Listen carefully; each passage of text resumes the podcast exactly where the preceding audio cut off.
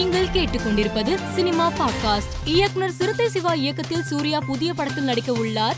இப்படத்தில் சூர்யாவுக்கு ஜோடியாக பூஜா ஹெக்டே நடிக்க உள்ளதாக கூறப்படுகிறது.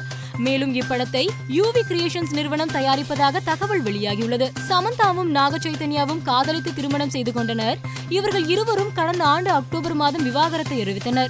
இயக்குனர் கரண் ஜோகர் தொகுத்து வழங்கும் காஃபி வித் கரண் சீசன் ஏழு என்ற நிகழ்ச்சியில் சிறப்பு விருந்தினராக நடிகை சமந்தா கலந்து கொண்டுள்ளார். அதில் திருமண வாழ்க்கை கேஜிஎஃப் போன்றுதான் இருக்கிறது என்று குறிப்பிட்டுள்ளார். இயக்குனர் மணிரத்னம் இயக்கத்தில் உருவாகியுள்ள படம் பொன்னியின் செல்வன் பாகம் ஒன்று. இப்படத்தின் அறிவிப்புகளை கொடுத்து வரும் படக்குழு தற்போது ஒரு புதிய போஸ்டர் ஒன்றை வெளியிட்டுள்ளது. அந்த போஸ்டரில் கார்த்தி வந்தியத்தேவன் என்ற கதாபாத்திரத்தில் நடித்திருப்பதாக குறிப்பிட்டு கார்த்தியின் போஸ்டரை படக்குழு வெளியிட்டுள்ளது. பிரபல வங்காள மொழி இயக்குனர் தருண் மாஜுந்தார் இவர் இயக்கத்தில் வெளியான கஞ்சே சுவர்கோ நிமிந்திரன் ஞானதேவத ஆரண்ய அமர ஆகிய படங்களுக்காக நான்கு தேசிய விருதுகளை பெற்றுள்ளார். இவர் சில தினங்களுக்கு முன்பு முதுமை காரணமாக உடல்நலக்குறைவு ஏற்பட்டது.